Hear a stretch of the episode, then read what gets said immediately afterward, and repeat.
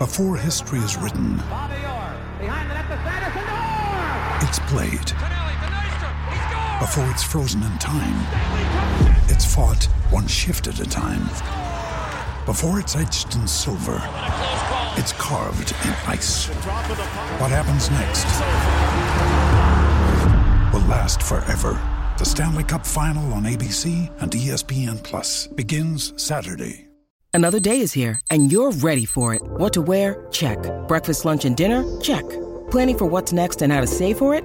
That's where Bank of America can help. For your financial to-dos, Bank of America has experts ready to help get you closer to your goals. Get started at one of our local financial centers or 24-7 in our mobile banking app. Find a location near you at bankofamerica.com slash talk to us. What would you like the power to do? Mobile banking requires downloading the app and is only available for select devices. Message and data rates may apply. Bank of America and a member FDIC. With threats to our nation waiting around every corner, adaptability is more important than ever. When conditions change without notice, quick strategic thinking is crucial. And with obstacles consistently impending, determination is essential in overcoming them. It's this willingness, decisiveness, and resilience that sets Marines apart. With our fighting spirit, we don't just fight battles, we win them. Marines are the constant our nation counts on to fight the unknown. And through adaptable problem solving, we do just that. Learn more at marines.com. The Dugout Premier League Preview. Football Social Daily. We are just one month away from the World Cup in Qatar, but who will be the England players on the plane to the Middle East? We'll find out soon enough with Gareth Southgate set to construct a provisional 55 man squad this week ahead of the final shortlist. The England boss has been taking in the action in the Premier League, but we've got games coming faster than government ministers at the moment, and that takes some doing, trust me. Man United magnificent against Spurs midweek. Can they charge into Chelsea in the same way on Saturday? Ronaldo sulked as he was again an unused substitute. He might be one of the best players ever, but how much of an issue is his attitude becoming now? This is The Dugout, the Premier League podcast featuring former top flight professionals. And to help me find the answers to those questions today, we've got former Leicester midfielder and ex Leeds United assistant Steve Thompson. How's it going, Steve? All very well at the moment, yeah. Going out watching a lot of the games, watching Sky. So I've just got rid of the misses out of the lounge, so all's good at the moment. Sounds good to me. Get your feet up. Might even crack open a cold beer as well Oh, while you're at I'm, it. I'm not Would be going to nice, push it. wouldn't I'm not going to push it. and also with us, someone who used to represent the Three Lions and has done so at a World Cup as well. Former Everton winger Trevor Steven. How are you doing, Trevor? Good, Niall. Uh, yeah, all in good form this morning. It's chucking it down where I'm living, but apart from that, we're uh, we're all okay. Got a bit soaked taking the dogs out for the walk this morning, but I've dried out now, so let's crack on. what what breed are the dogs you've got, mate? What, what are you looking after at the moment? French bulldogs. Oh, very nice, very nice. And uh, speaking of the England squad, I think you've still got a shout of making that 55 man squad, haven't you? I can't be far off, can I? I think I can't be far off either.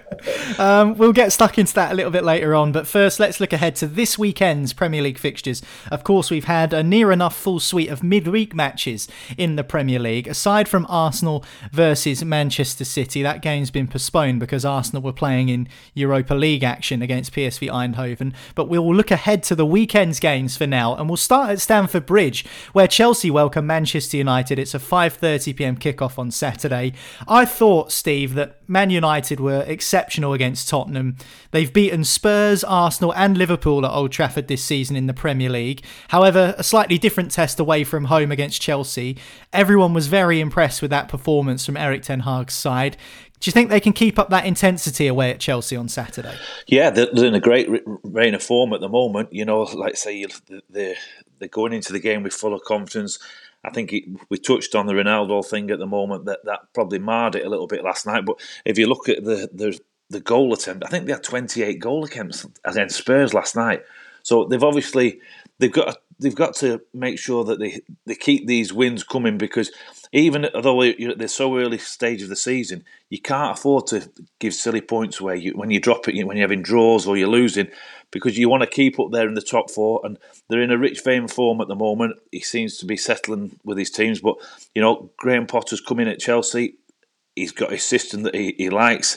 That you know that he's it'll take a little bit of time for the players to bed themselves in. They had a nil-nil draw against uh, Brentford, but you know, 66% possession, 14 goal attempts. So I think it's work in progress with Graham Potter, and I'm sure he'll get them going for me with Manchester United, Trevor, it's been a case of can they just score a goal? Because against Omonia Nicosia in the Europa League, they had to leave it till the 94th minute. They had 34 shots on goal. Tomo's just read the stats from the Spurs game, and Marcus Rashford could have had three goals in the first half, let alone throughout the game. So eventually they got a bit of luck through Fred, a deflected goal, and then, of course, Fernandes with a decent finish. But it just feels like it is beginning to come together for Manchester United. And you know, if they get a result away at Chelsea to back up a result at Spurs, that was certainly, as as Tomo says, build that confidence. Yeah, I, I mean, for me, Manchester United um, have not been good to watch right over the last few years, and even uh, this season, it's been a difficult watch. I'm, you know, I've got no um, connection with Manchester United, but if I was a Man United fan, it's been a big, huge drop off from the kind of football that they've watched over the years in, in recent times.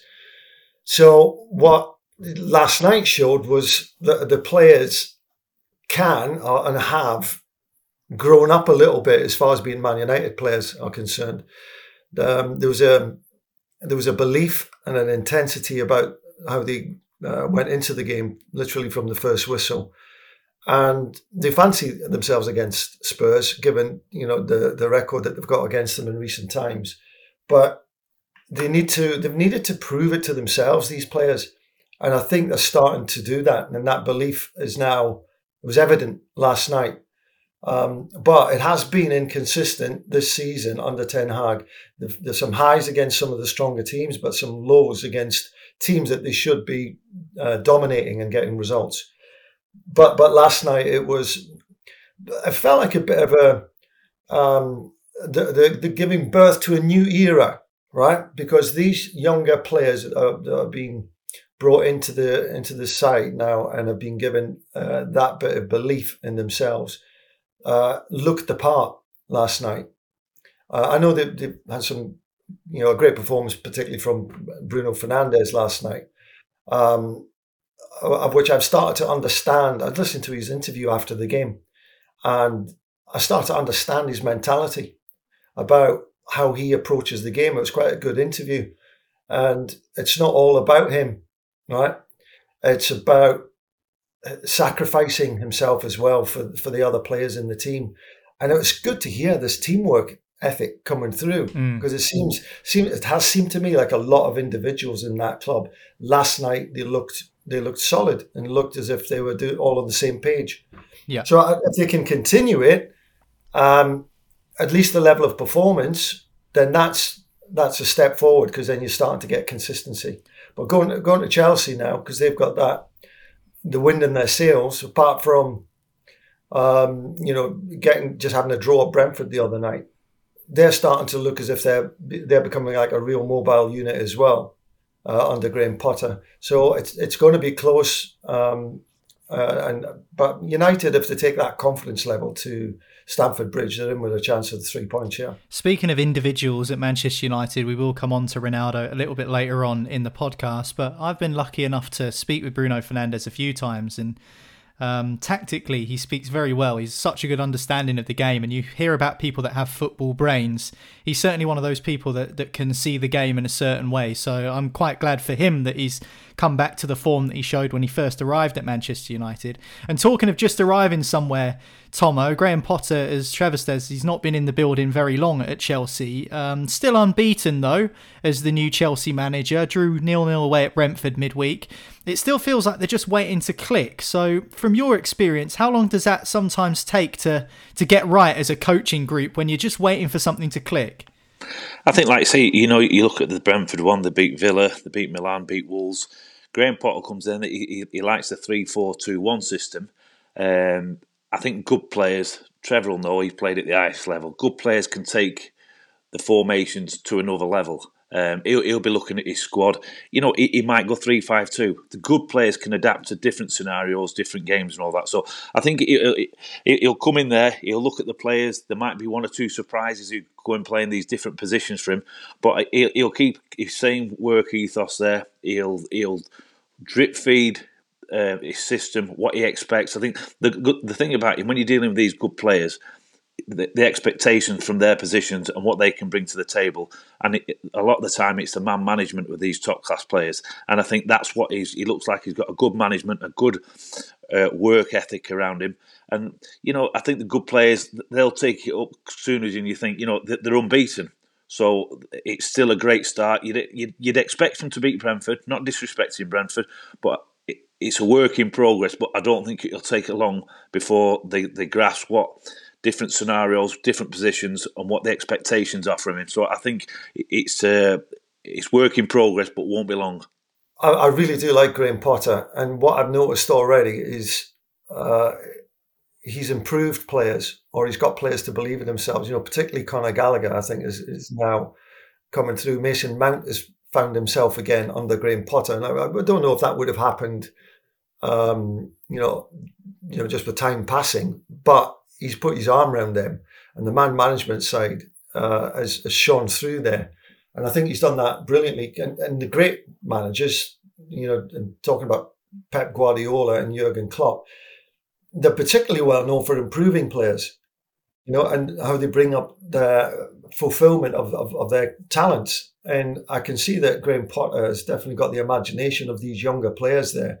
That if they do um, get, well, they will get the chance, and you know you'll not just be thrown in and then taken out. You'll stick with you because he puts you in because he believes in you. So that's pretty mm. impressive. Again, I've been impressed uh, by him generally, how he's pretty well seamlessly gone into a huge job um, that you know a, a world-renowned manager has vacated, and he's come in, and he might have a you know, a doubt about himself in an environment like that, but he hasn't shown it whatsoever. He's got you know a nice new haircut, and you know he can know. afford one. Yeah. well, he said he's been getting haircuts off the same barber that all the lads get their hair done on, and oh, it's cost him a fair few extra quid than he was yeah. hoping for. He's changed. He's changed a little bit, but um, I think you're right with what you say. You think about players like Ben White, who was sold to Arsenal for 50 million, Cucurella, who was actually sold to Chelsea before Potter went there. I think you're right, Trevor, about players that he's certainly come in and improved. So we'll find out who's the better side between Chelsea and Manchester United half five on Saturday. Moving on to talk about Arsenal now, who'll probably be chomping at the bit to get back into Premier League action. Of course, Europa League game against PSV Eindhoven, uh, who are managed by Ruud van Nistelrooy, incidentally. So that's always a, a fun one uh, on Thursday night. They're away at Southampton, who got a big win themselves um, midweek against Bournemouth. Rumours were swirling Steve, that Ralph Hasenhüttl was on the brink of being sacked, but yet they managed to get the win. So, do you expect them to make it tough for Arsenal this weekend? They're a side that, although they're down in the bottom reaches of the table, they're not exactly easy to beat at times, Southampton. No, there's no easy games in the Premiership. You know, they'll be fighting for their life. That's their first win in, in 50 days, Southampton. So you know, and he's the fourth longest serving manager in the Premiership. So, eh, but if you look at the the recent results, you know, the it's drawn, lost, lost, lost, lost. So it, it's it's they're not in a rich vein of form at the moment. You've got Jay Adams, Che Adams, who's got four. He's he will be under pressure. There's no doubt about that because, like I say, if you look at them results, you know, the, the, there's only one way you're going to go in that league at the moment if you've got that sort of form and that. But, you know, you've got Ward Prowse Ainsley Niles, Che Adams, Adam Armstrong. You've got to, I think the big thing about these teams at the bottom, they've got to add goals to the game. You know, that the strikers have got to start scoring from. You know, there's many times when you go around these, everyone wants this double figure striker. You know, they're under the caution. Strikers can do something absolutely brilliant and, and make a nil nil into a one one. So it will be tough for Arsenal. Um, you know they they they're flying high at the moment, but I think with the manager, the pressure he's under there, the players have got to step up to it because they're in a they're in a dogfight at the moment. Yeah, it does feel, Trevor, like if it isn't Che Adams scoring goals for Southampton, then who is? You know, maybe Ward Prowse from a free kick or something, but you can't be relying on genius like that every week. So, you know, there's there's definitely troubles there.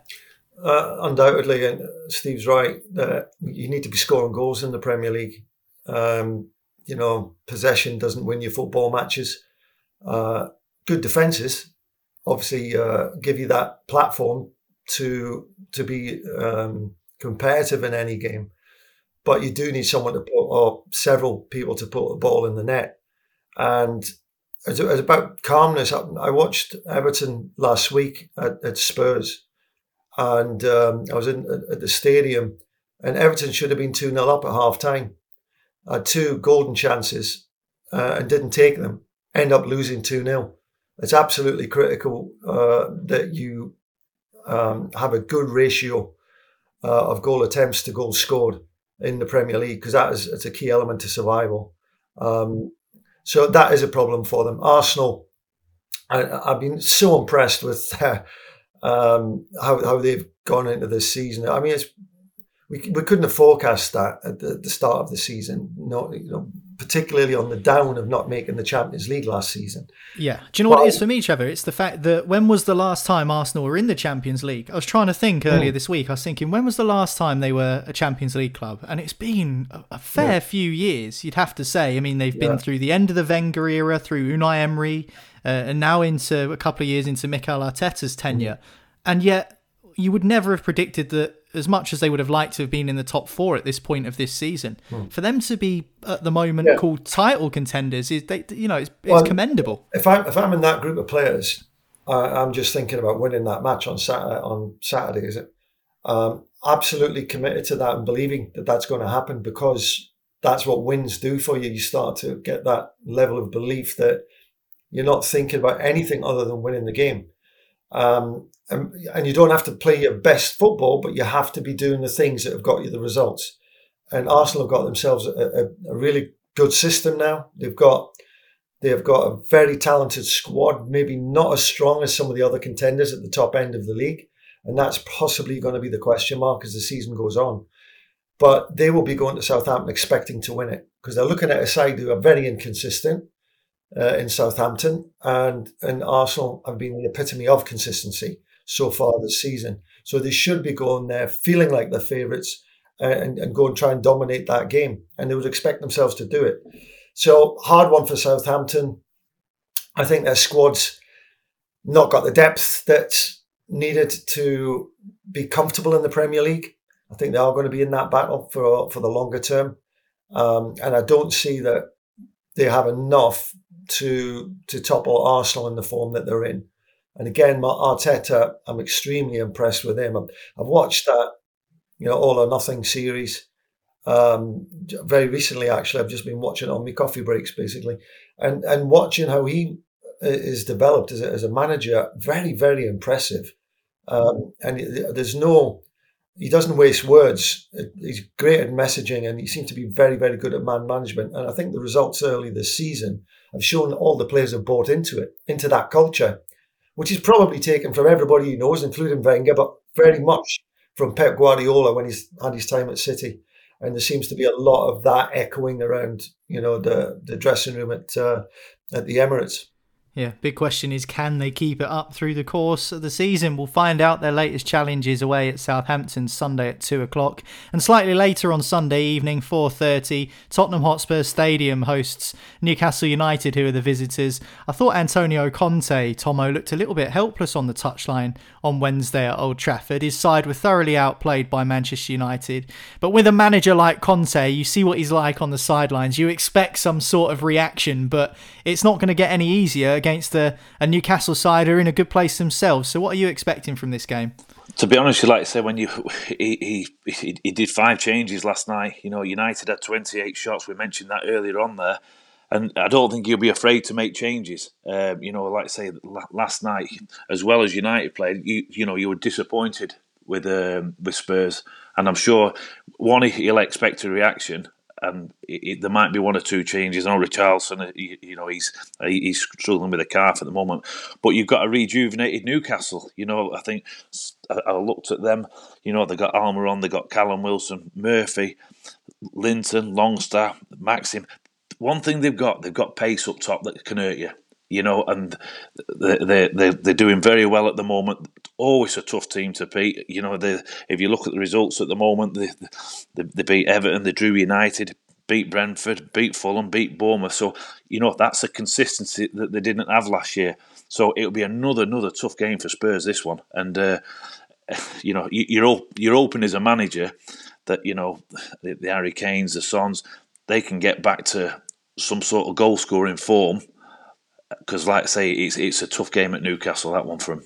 Yeah, this is one of the teams that if I was Antonio Conte, absolutely would not have wanted to face off the back of a poor performance midweek, Trevor. I don't know what your take on the situation is because Newcastle, as we say, full of confidence at the moment. And if they really do want to gate crash the top six and the top eight and get into a European place, which is, I'm sure, what many people are dreaming of up in the Northeast, then a great chance to make a statement is by going and getting a result away at Spurs this weekend. Yeah, I, watched um, the game against Everton uh, last night, um, and they, they, weren't by any stretch at, at, their best, but they are difficult to beat under Eddie, Eddie Howe. Uh, and I think he's brought, brought in players um, who have settled in very quickly. I think Kieran, Kieran Trippier coming into the club was absolutely perfect first mm. addition. Uh, who set, he sets a standard, and other players lift their standards when they're surrounded by you know really good players, really good pros. I think that was the starting point. But I've also seen uh, some of the other players. I thought Joe Willock last night was terrific, right? Absolutely devastating um, uh, when he got on the ball, um, and I hadn't seen that potential in him. Got into the penalty area a couple of times as well. Could should have had maybe scored with a header. So Newcastle are definitely are, looking at a different uh, horizon now as far as what their achievements are. Eddie Howe's done brilliantly.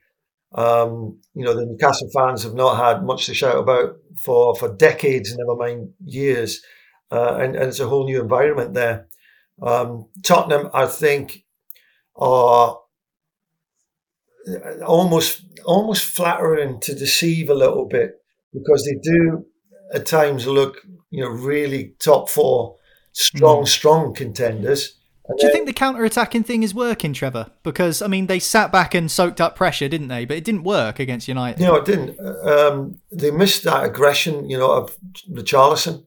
I, Richarlison, to me, um, I was never convinced when he was at Everton because I wasn't quite sure what he's actually um, excellent at because he's playing for Brazil, right? So he's got to be excellent at something uh, other than just sort of tearing around, you know, um, sort of chasing stuff. But at Spurs, he seems to have found a real uh, niche, which is about spo- being a spoiler, being in people's faces, being aggressive. Uh, and, and they didn't really have that to support Son and Kane because they seem to be able to drop out of the game too easily for me at this moment in time. So you, have got players behind like Bentancur, I thought played quite well. Um, Højbjerg's always going to be the kind of the sort of stopper in there, uh, and Bissouma didn't have the best of the best of evenings. So there, there seemed to be a lack of um, ammunition for Son and, and Kane. They seemed to have to go and try and make it up themselves, and they got lost in the game as well. Mm. Uh, and Man United flourished from there. Um, but I, it was interesting to me as well after the Everton game if you see Antonio Conte, this was last weekend, if you see celebrations after the result against Everton, it was like they'd qualified for the Champions League. It, mm. it was absolutely ecstatic, jumping on players. And he's gone on to mention that oh, we really struggle, as he did after the Man United game. Um, he said that we, we really struggle. Just look, we really struggle against the top top teams. We can't get results. So he was almost relieved to get those points in the bag against Everton so they can have a bit of a free hit against Man United, which they didn't take.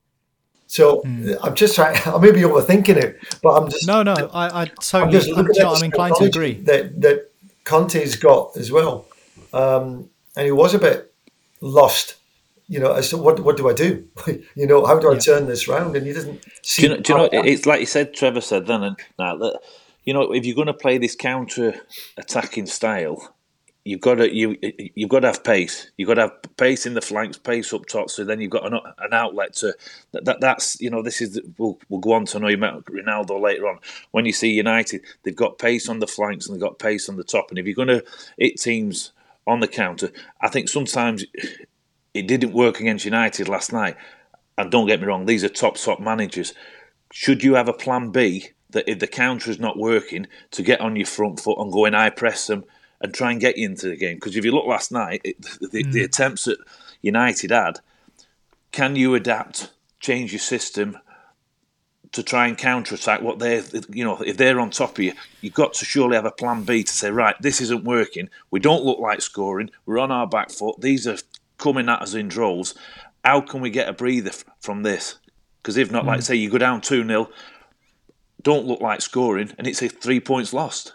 Yeah, and I know they've got top forward players like Son and Kane who back uh, back to put chances away, but um, it is quite, a, I guess, a risky strategy in some ways, uh, inviting a team with the attacking talent of Manchester United just to come and attack you. But how will Antonio Conte approach things against Newcastle United? We'll find out this weekend. It's a half four kickoff on Sunday. That rounds off the weekend's Premier League fixtures, but there are some other really interesting games that we haven't touched upon today, like Wolves against Leicester. That looks massive, doesn't it? Leeds, Fulham, Aston Villa, Brentford, uh, Manchester City, Brighton, Everton, Crystal Palace, and a big one for Nottingham Forest, as they all will be throughout the course of the rest of the season as they welcome Liverpool to the City Ground.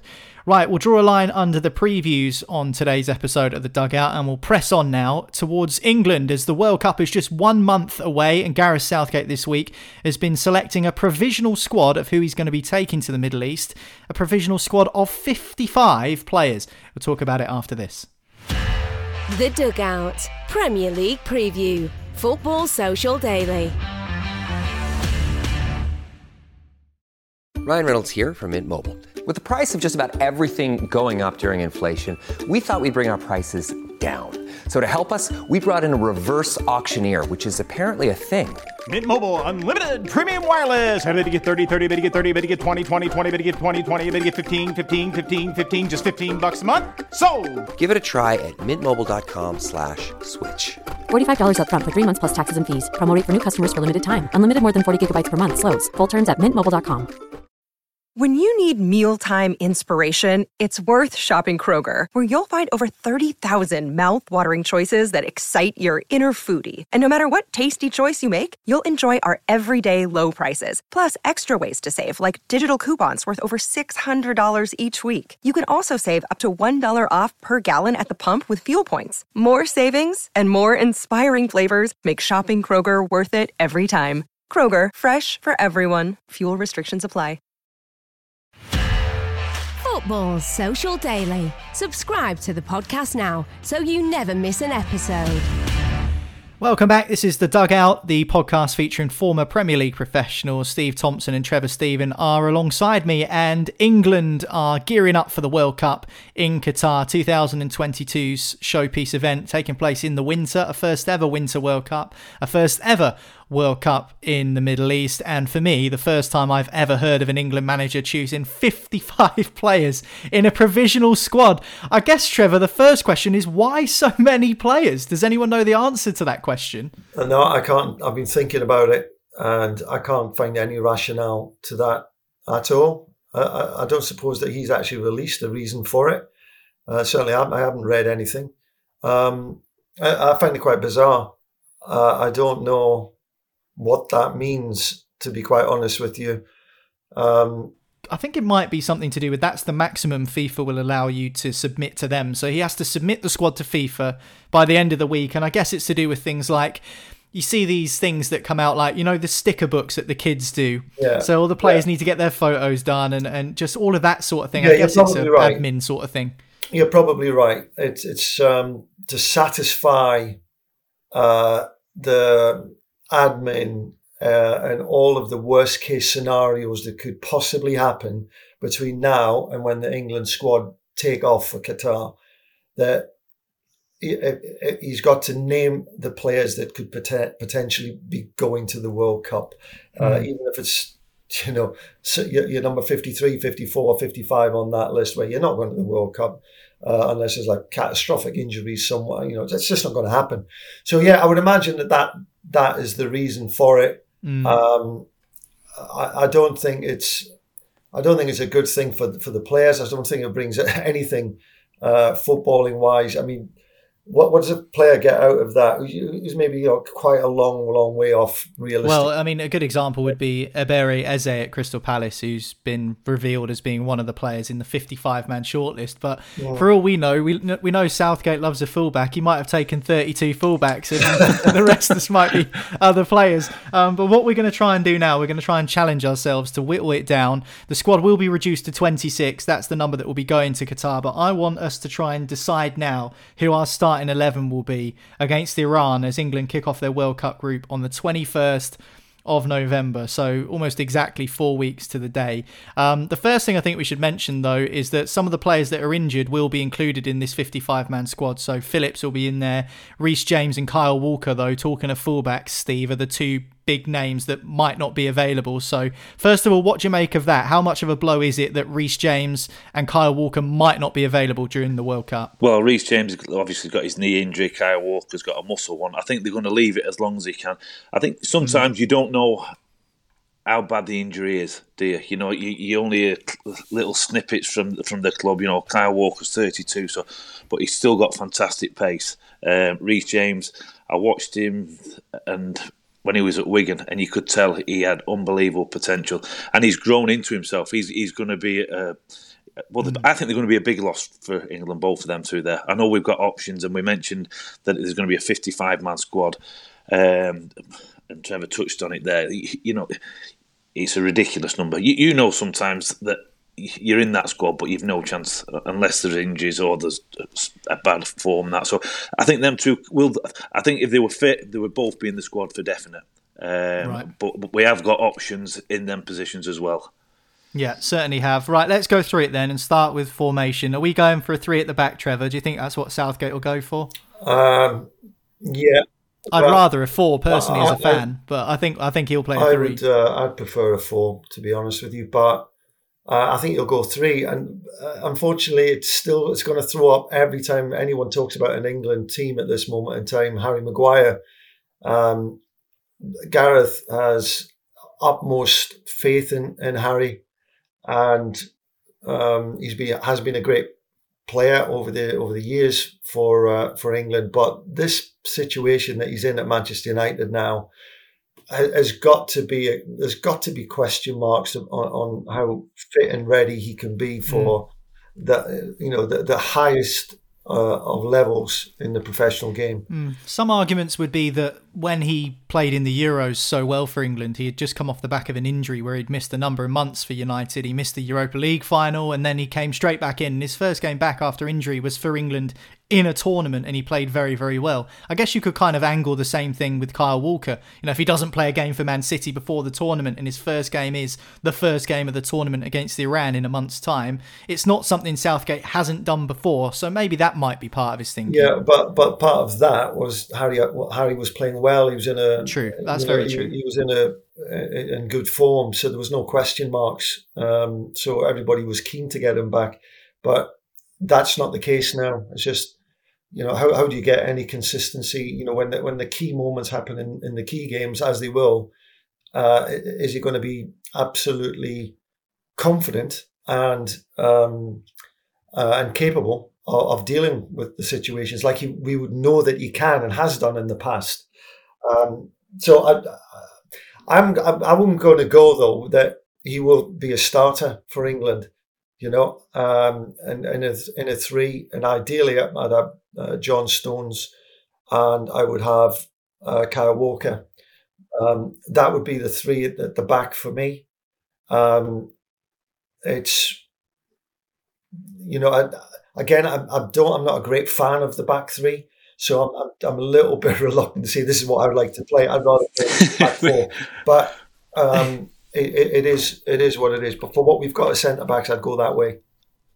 Yeah, I think I'd agree with that. I think I'm going to put Walker in here, Tomo, and I'm going to put Stones in because I'm inclined to agree with with Trevor. So unless you've got any objections to that, I think that's a, a unanimous decision Yeah. almost. So Do you know, Trevor touched on like Harry Maguire there. It's like the spotlight's on the lad all the time. But the, but the, the the problem is at the moment, every mistake that he seems to make, he gets punished for at the moment, and it costs us a goal, and that puts more pressure on him because you know what the media like, you know what the press like. They absolutely lambast you for these mistakes, and, that. and I feel for the lad sometimes because, like Trevor said, he is a good player, but he's he's just got to try and get that form back because every mistake you see is getting highlighted. Yeah. you know, And, even the stuff he doesn't do, like there was a a moment where he was photographed on the subs bench smiling after United were losing 1 0, and it's almost like he got hammered for that as well. He can't do anything right at the moment. I feel a bit sorry for him sometimes. Are, are we are we going with Jordan Pickford for keeper? Yeah, I was just going to come on to that. Our choices Sorry, are pal. Sorry, a. I a- thought a- we were just- a- Pickford, Pickford, Careful. Pope, Ramsdale, uh, Henderson. I mean, I think Pickford, pick, well, picks himself really. He's not really let England down, has he? So, would you go for Pickford as well, Steve? Yeah, I've, I've, uh, we we got him on loan when we had him at Preston, and he's for me he's an old fashioned keeper. He stays at the end shooting with the lads. You've got to get him off the training ground. He's mad as an atter at times. He's he's some of the stuff that he does, but he's such a likable lad, and it's great that you get your first choice keeper staying behind with the strikers, and you know that it's a good shot when it beats him. So yeah, for me, Jordan Pickford. That madness that you talk about, Steve, does show itself every game for Everton, right? For every game for Everton, but it doesn't. It doesn't appear when he plays for England. He has a different psyche, and I, I can't quite understand that. That that it makes me a bit curious as to what's going on. Oh yeah, But for England, certainly, he, he's he's proven that Hmm. someone would have to be absolutely playing out of their skin for him to Yeah. To be left out. Uh, he's um, as long as he's playing like he does for England and, and is behaving on the field like an like an England player. Because at, Everton, he does have me scratching my head sometimes. You know, you know, and um, as long as that is something that is well, it won't appear for England squad because he, he seems to have that different sort of mindset. Uh, but a, a fantastic um, player, and he's also got great distribution. You know, and I think that's a key element that I would say he's, he's better than Ramsdale and better than Pope um, at distribution. Uh, certainly better than Pope. Ramsdale might think he's not bad at it, but I think Pickford is is our best at that as well. And that's a key part of the game now. Yeah, I agree. His kicking's excellent. So we've locked in Pickford in the sticks. We've locked in Walker. We've locked in Stones. We need to decide our third centre back, gents. There are some other options along with Harry Maguire, like Joe Gomez, Tyrone Mings, Conor Coady, Ben White. Um, maybe in terms of strength in depth, this is one of the weaker areas of the England squad. So if we were going to pick a third centre half to to start this game for England All right. against Iran, I'll, are I'll go. I'll go first, right? because because I, I'm just going to, you know, nail my colours to the to the post here and uh, or to the wall. I, I'll I'll go with Ben White. Right, I'm going to Okay. go with Ben White. Um, I've seen. I've always liked him. I've thought he, he was cultured. He looks like an England player to me, uh, and I think this season in particular, uh, albeit that he has shown his capacity to play in that sort of right back position as well for Arsenal. I think he's he's matured uh, extremely well, uh, and I love the idea again taking reference from um, the the Arsenal documentary, how he treats every training session like it is the last session he will ever play in. Do you know that attention to detail and focus that always impresses me um, with a player who's who does that extra uh, that extra every each and every day. Uh, and I think, uh, yeah, I would I'd be comfortable with that. I would- would be comfortable uh, with with those three um, in in those positions. So I know I know Gomez might bring a bit of pace, extra pace into that, but I don't think he's I don't think he's the answer yet. Give him a bit more longer run in the Liverpool side, um, and and I could easily be convinced about Gomez. But I'll go with Ben White. Any objections, Tomo, or would you prefer someone else? Can see where Trevor's coming from. I just went with Tyrone Mings mm, Okay. just for the left peg, just to give you that balance, Yeah, that left true. side. He's he's. I know Villa are not having the best season, but it, the, the, all the goals can't be his fault. But I just think that he's a big, strong presence. He's he's, he's got a good left peg, can see all the, the different scenarios with the other players and the Gomez and Ben White, but I just like that balance where you've got a left pegger on that side. Oh, it's a tough one. That leaves me with the deciding vote, which I'm going to try and avoid. I was hoping to avoid that. Um, right, so but this is basically this is it. It's Ben White or Tyrone Mings. No, come on, let's hear it. come on, sir, put him on it. Is it is it is it is it too late to suggest Conor Coady? Oh, maybe. Uh, no. Um, I think I might go with White just just because of the way Arsenal have started the season. And although he's played quite a few of the games at right back, I do think he's capable at centre half as well. So I'll lock in Ben White there. So Pickford, Walker, Stones, White is our defence so far for England. It's time to choose some wing backs. We'll go for a midfield four with two central players and two wide players. We've got choices here. Of course, we've got uh, Reece James is going to miss the World Cup with injury. I don't think he'll be playing against Iran. So we've got Trent Alexander Arnold on one side, Luke Shaw on the other side, Ch- Chilwell, Trippier, James Justin at Leicester. We've got some choices. If you were to pick one for each side, left and right, Trevor, what would be your choice for, for the first game of the World Cup? Well, it's very, very, very, very tricky. Uh, all right, I'm just going to cut to the chase on this. I'm going to play Kieran Trippier on the right and I'm going to play Luke Shaw on the left. I think I'm going to agree with you with Shaw. I, I think Shaw at the moment is Southgate's preferred player, so I think that he he starts this game against Iran. He's, he's in great form yeah. as well. He looks like he's trimmed down as well, yes, doesn't he? Yeah. He looks yeah. like he's he's got his spark back. You know, everyone said he was overweight last time, but when you see him now, he looks like he's got his his hunger and his desire back. Yeah. Okay, so Shaw's in at left wing back. Trippier is someone who can provide delivery from the width. He can also take set pieces. I would definitely, I would, I would start games with the Trippier, right? Um, and beyond that, I, am a fan of, mm. of Trent Alexander Arnold, but I, I, would probably see him more in, uh, as a starting, not in the starting lineup, but if you know we're lacking um, some more forward thinking in a game, then I'd bring him on. You know, in that in that role. But I would I'd go with Trippier because I think particularly in the early stages of a World Cup when no one's got any no run of form, right? You're going in you're going in pretty cold onto that first game. And you need to be you don't necessarily want to be showing all your cards in the first first 45 minutes. You want to be able to be steady, um, be controlled, and be tight. And there'll be nerves, won't there, Trevor? So you, you oh, yeah. absolutely, oh, unbelievable because the world's watching. Mm. You know, the, the, the England fans are watching. Every family up and down the country are are tuning in, and it's so so important. You don't get these opportunities as a player often, right? They're very very limited. So you've got that anxiety yourself that you're going to do, you know, yourself uh, justice, and you're going to do your, your, your um, your team proud and, and, the fans proud. So there's a huge amount, and that first game's always mm. always a, a, a tricky. And Trippier's one, you know, been to the World Cup before, hasn't he? And actually scored in a in a semi final against Croatia. Many people will remember. So I think that's a good shout.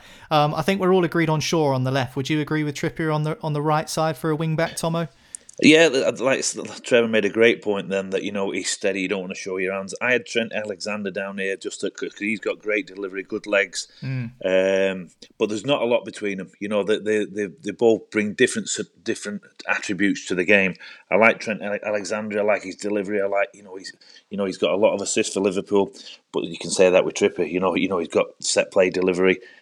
He looks. I think Kieran Trippier looks more steady Trent. You know, a, a, bit more composure. And do you need that in these first games that you you know you don't want to go too gun oh and leave everything open? So I can see the Trippier one as well. Yeah, defensively as well. Some questions over Trent Alexander Arnold. I think Trippier is probably a little bit more capable going back than as well as going forward. So I think that's a good shout, Kieran Trippier. Okay, midfielders, two centre mids Henderson, Bellingham, Rice. Calvin Phillips is injured, so I don't think it'll be him. Uh, Mason Mount in great form at the moment, and Ward Prowse obviously good value for a set piece. Some good options there, Trevor. But for me, I think it has to be Declan Rice for one, and then a another between Bellingham or Mount or Henderson or whoever you want to pick. But are you agreed that Declan Rice has got to start this game? Yeah, yeah. Declan is um, is very much part of the furniture, isn't he? Now, in, in, in the England team uh, itself. So I think he's he's nailed on to be uh, uh, in in the midfield. Mason Mount, if you ask me two, three weeks, three weeks ago, I would have said, um, "No, I'm not. I'm not. I'm not having his form this season. You know, this. I'm, I'm not recognising him as a player. Of course, this last couple of weeks, we've seen Mason Mount uh, as good as he's ever been. Uh, so yeah, he, he's, and, and I know Gareth absolutely loves him. So I think he's going to get, he's going to be in there. Um, but we're going three, four, three here, aren't we? Yeah. So I just think with Mount, he can play almost as a ten at times, and maybe is that leaving yeah. it a little bit exposed in the middle? So it, it's one of those, right? Uh, it's it's difficult because I, I love Bellingham. You know, I, I, I really think he's a he's he's something else. Um, but I, I just think if we're going to go three four three, I think uh, we've got to be looking at Mason Mount just in because he's he's he's got just that more experience at international level than than, than Bellingham. Um, but I would expect again as the tournament goes on that Bellingham would, would feature quite strongly for England because uh, his engine, his capacity uh, to cover the ground, and he does a bit of everything extremely well. Uh, and he's also, you know, for a young man, he's he's um, captain of Borussia Dortmund. I mean, that says something for for the kind of character of the lad. Yeah, speaks really well to the media as well. I mean, you wouldn't think he was only sort of just out of his teenage years. Um, Rice is in the team, Tomo. It's a toss up here between Mason Mount and Jude Bellingham by the looks of it. So yeah, I mean, with, with Declan Rice there, you know, I think he he sees the danger. You know, he's he's does fantastic for West Ham. Um, he just want probably want one within there that can hit the box and add goals to his game. Like say, Trevor made a great point then. Two or three weeks ago, Mount he, he, he looked lost, didn't he? And all of a sudden now he's hit form. He's getting goals. Can he take that into the international one, that sort of form? That's what you're hoping. But I must admit, when I saw Bellingham last time in England, he looks he looks a I take the inexperience away. I get that, but he, he looks an accomplished athlete. He looks good on the ball. He's um, I thought he looked the part when I saw him for England, and there's not a lot between them. But like, I, I went for Declan Rice and Bellingham. But let's say Declan's been there, proven, got that experience.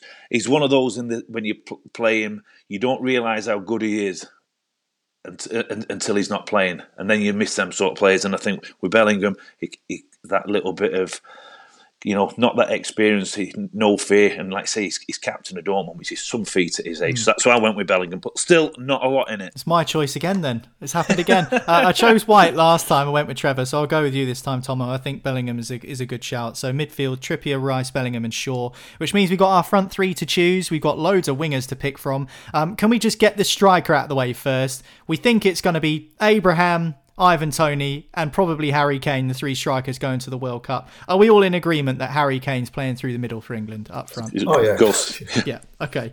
He is, he is, the captain at the end of the 100%. day. So Kane's locked in. So it's just the two wingers for us to decide then, and loads to choose from, as I say Rashford, Sterling, Grealish, Sancho.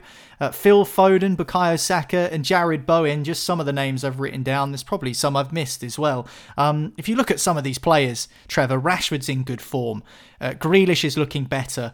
Uh, Phil Foden's been excellent. Saka's been good. Bowen's been good. I mean, this is probably the area in which Gareth Southgate's going to have the hardest decision to make. Oh, it's giving me a headache. I tell you, you know, looking at looking at what what this would actually mean on, on the football field. Of course, you know, Raheem Sterling, uh, still 27 year old, got a magnificent record for England. Had a, had a brilliant Euros. Had a ter- terrific European Championship.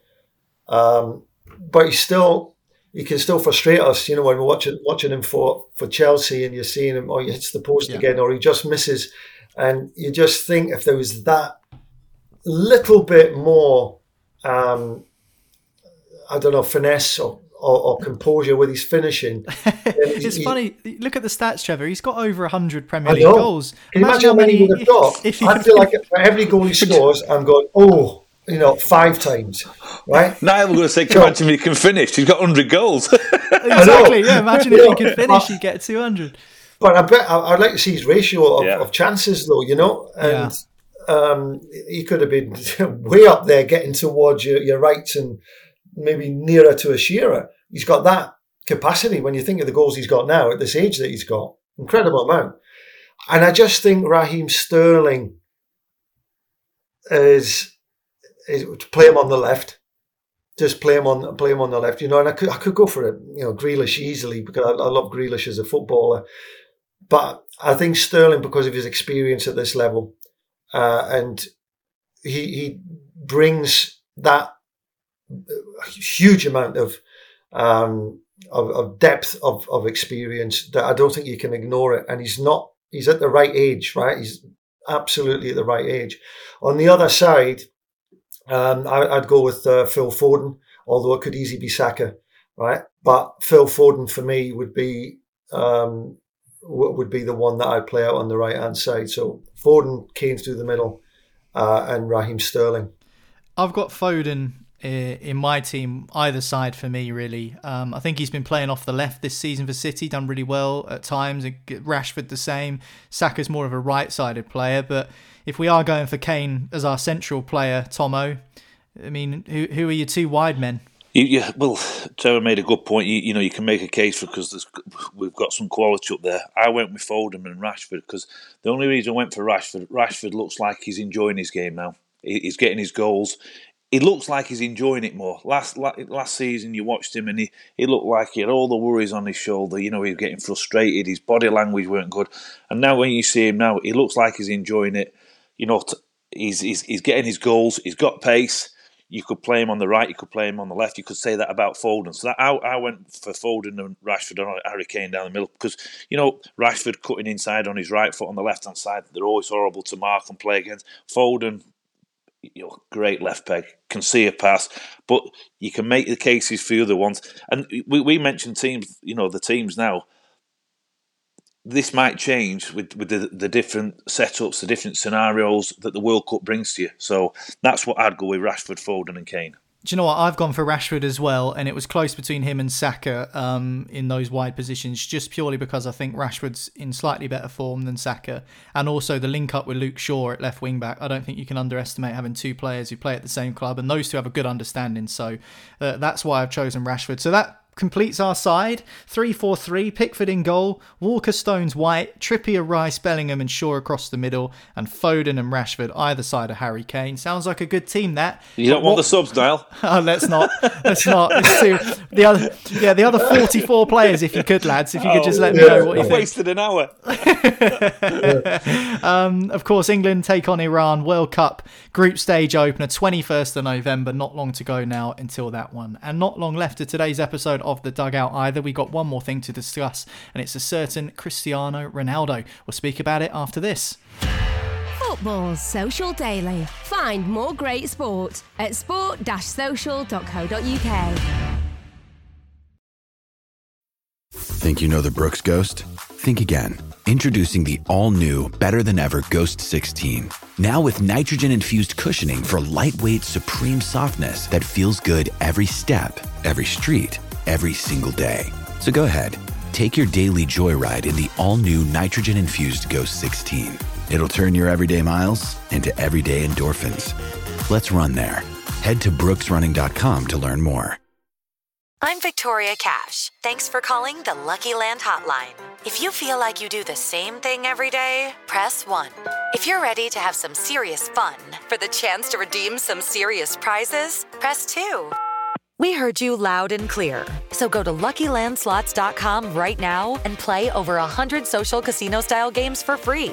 Get lucky today at LuckyLandSlots.com. Available to players in the U.S., excluding Washington and Michigan. No purchase necessary. VGW Group. Void were prohibited by law. 18 plus. Terms and conditions apply. Football's Social Daily. Find more great sport at sport-social.co.uk.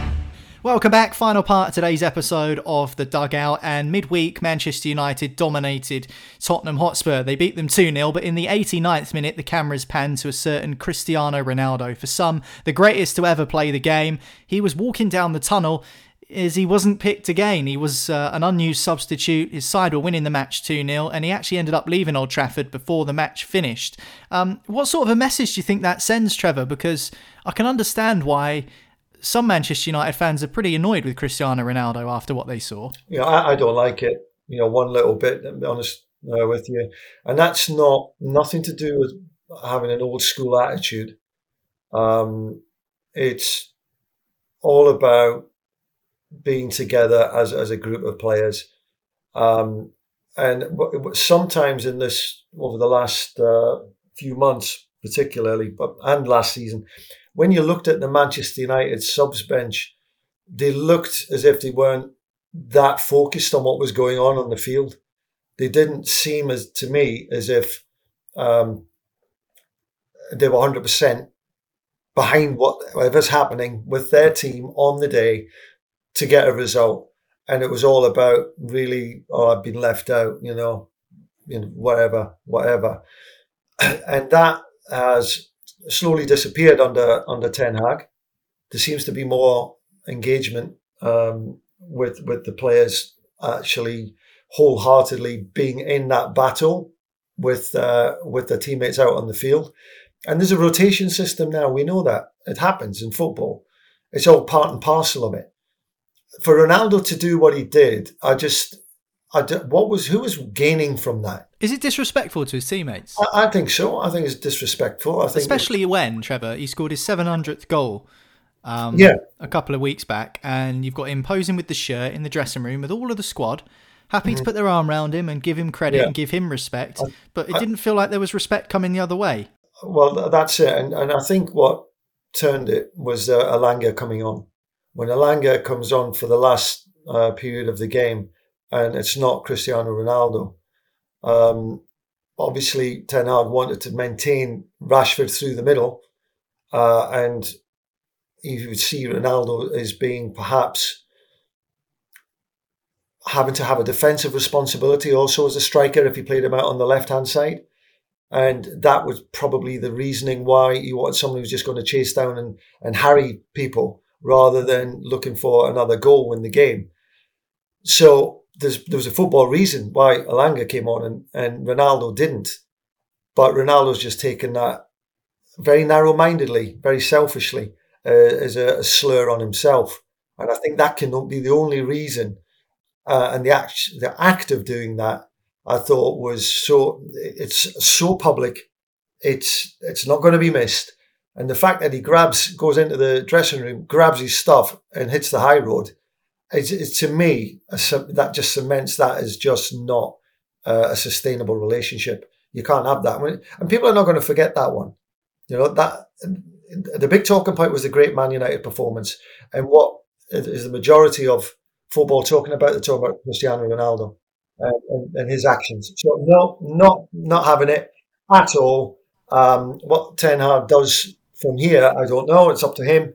Um, but Ronaldo's caused a caused a, uh, a euphoria, unnecessary euphoria where there shouldn't have been anything there. I mean, you know, he's not actually that seed is not dropped, you know, or that penny's not dropped for him. Mm. Still... But do you think it, do you think that's it now? Do you think that that is him leaving Manchester United at the next possible opportunity. We were talk we were talked about it in the summer that he might move on. Didn't happen. Some people have said that Erik ten Hag can't really pick him against Chelsea now because it kind of shows that he doesn't have control. What do you take out of that comment, Steve? Seeing as you're someone who's been in the thick of it as a as a manager and picking players and whatnot, so.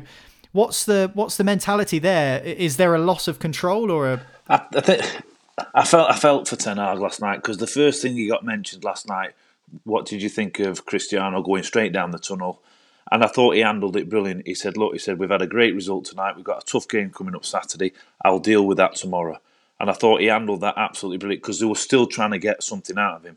When when when a player, Trevor's played with world class players. You know, if, if Cristiano Ronaldo does that in a dressing room, is there enough characters in the United dressing room say, "Come on, Cristiano, you're better than that. We need you to be with us."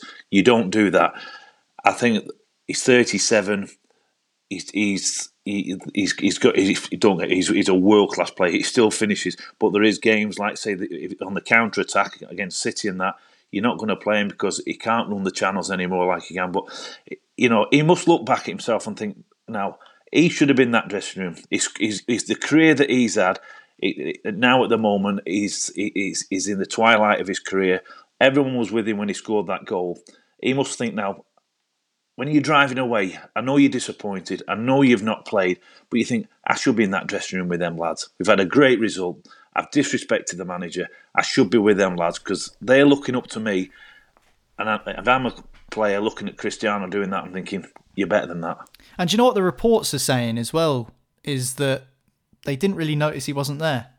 They were so wrapped up in the win and the fact that they'd got an excellent performance out of themselves and beaten Tottenham 2 0. The atmosphere was really good inside Old Trafford. They were more interested in celebrating with each other rather than worrying about where Cristiano Ronaldo was. And I think that that says a lot. I, I think I think Ronaldo, um, you know, uh, year old. I think he is seeing uh, and he's been over overwhelmed by the fact that the sands of time are actually running out for him, and he sees every ninety minutes as some opportunity for him to increase his records uh, and and and to keep that thrill of being the main man. And I think he's clouded now in his judgment as to what he should be uh, offering uh, as a player and as a and, and, as a mentor, because you know young guys, you, you know you'll never get a Marcus Rashford behaving like that. You just you just wouldn't it just wouldn't happen. So. Um, thankfully, they've got great pros who, who wouldn't be um, uh, affected by something like like that, Ronaldo. But you know, he's all, this the mentorship also goes down to many many levels all the way through Man United and you've got to set high standards. You know, when you're the, the highest of standards. And Ronaldo, I just thought let himself down. I mean, he was sat there on the on the on the bench with his earring in, you know. And to me, that's you're not prepped. You're not ready for the game. Wear your earring if you want, yeah, but keep it in the dressing room. You know, just it just seemed it was all the wrong message, and He was upset he wasn't playing, and then it became all about him when Elanga came on and and you know he, he wouldn't have even known I reckon watching that game how well Man United done because he was so caught up in his own uh, self importance I suppose which is a bit it's a bit sad I'd rather see him finish his career at Man United on a on a real high uh, contributing numerous goals and being a real leader but unfortunately it doesn't look like it's going to work like that how damaging can one character be in a dressing room without dropping any names or anything Tomo but you've been in a number of different types of dressing rooms over the years, both as a player and as a coach. So, it, it can it really cause problems? Just one character making issues for others? If, you, if you're the staff member, like you say, you're a coach or manager, and you see someone disrespecting the players or even the manager, because you know as a number two, you can you can look around the dressing room and you can see the ones that are doing snide comments, to see the ones that are totally not with you. And I think before it gets to the, the manager or as a number two, what I used to do, I used to pull them in and just say, look we can see what you're doing. If you don't want to be here, that's fine, but don't make it don't don't make it hard for everyone else. You know, you you're playing to stay or you're playing to get away. If you've got a good dressing room, and I've got to be careful with my language here. If you've got some good experienced lads in there who who are all together, I had it at Blackpool when it was me and Ollie that we when we went from the Championship to the Premiership, we had an honest bunch of lads who had the, the good thing about it, you didn't know who was in the team how they trained. They all trained so hard and they had that togetherness. And if one of them stepped out of line, you'd get three, four, five of them saying, "Hey, come on, what are you doing?" That's that's a good dressing room. Can they? Do, it depends how strong your dressing room is because they can be disruptive. You know, and if you haven't got a, a strong manager or a strong number two, you know they can make your life very difficult because they can ruin training sessions, booting the balls away, saying the odd comment. So you know you've got to be strong and fight fire with fire with them. But you know, you've you've got to sometimes flex your muscles to show who's your boss, send them in, leave them out. So there's different scenarios, different cases where you've got to show who's the boss. It's going to be interesting to see what what Ten Hag does, though, isn't it? With that with that situation, you mentioned it now, uh, and I think we're all kind of watching that watching that space to see see what selection looks like.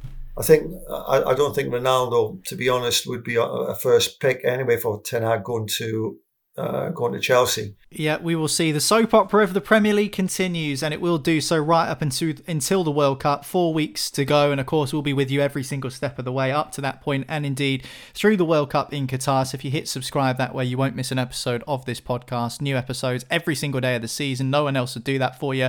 Uh, my thanks to Steve Thompson and Trevor Steven, and thanks to you for listening in to this week's edition of The Dugout. That's it from us, and we'll speak to you again next time. See you then.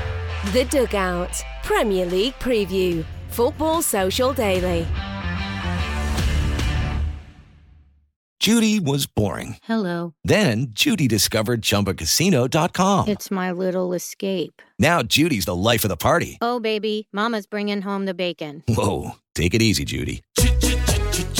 The Chumba life is for everybody. So go to ChumbaCasino.com and play over 100 casino style games. Join today and play for free for your chance to redeem some serious prizes. ChumbaCasino.com. No purchase necessary. Void where prohibited by law. 18 plus terms and conditions apply. See website for details. Step into the world of power, loyalty, and luck. I'm going to make him an offer he can't refuse. With family, cannolis, and spins mean everything. Now, you want to get mixed up in the family business. Introducing The Godfather at ChumbaCasino.com. Test your luck in the shadowy world of The Godfather slot. Someday, I will call upon you to do a service for me. Play The Godfather now at ChumbaCasino.com. Welcome to the family. No purchase necessary. VGW Group. Void where prohibited by law. 18 plus. Terms and conditions apply.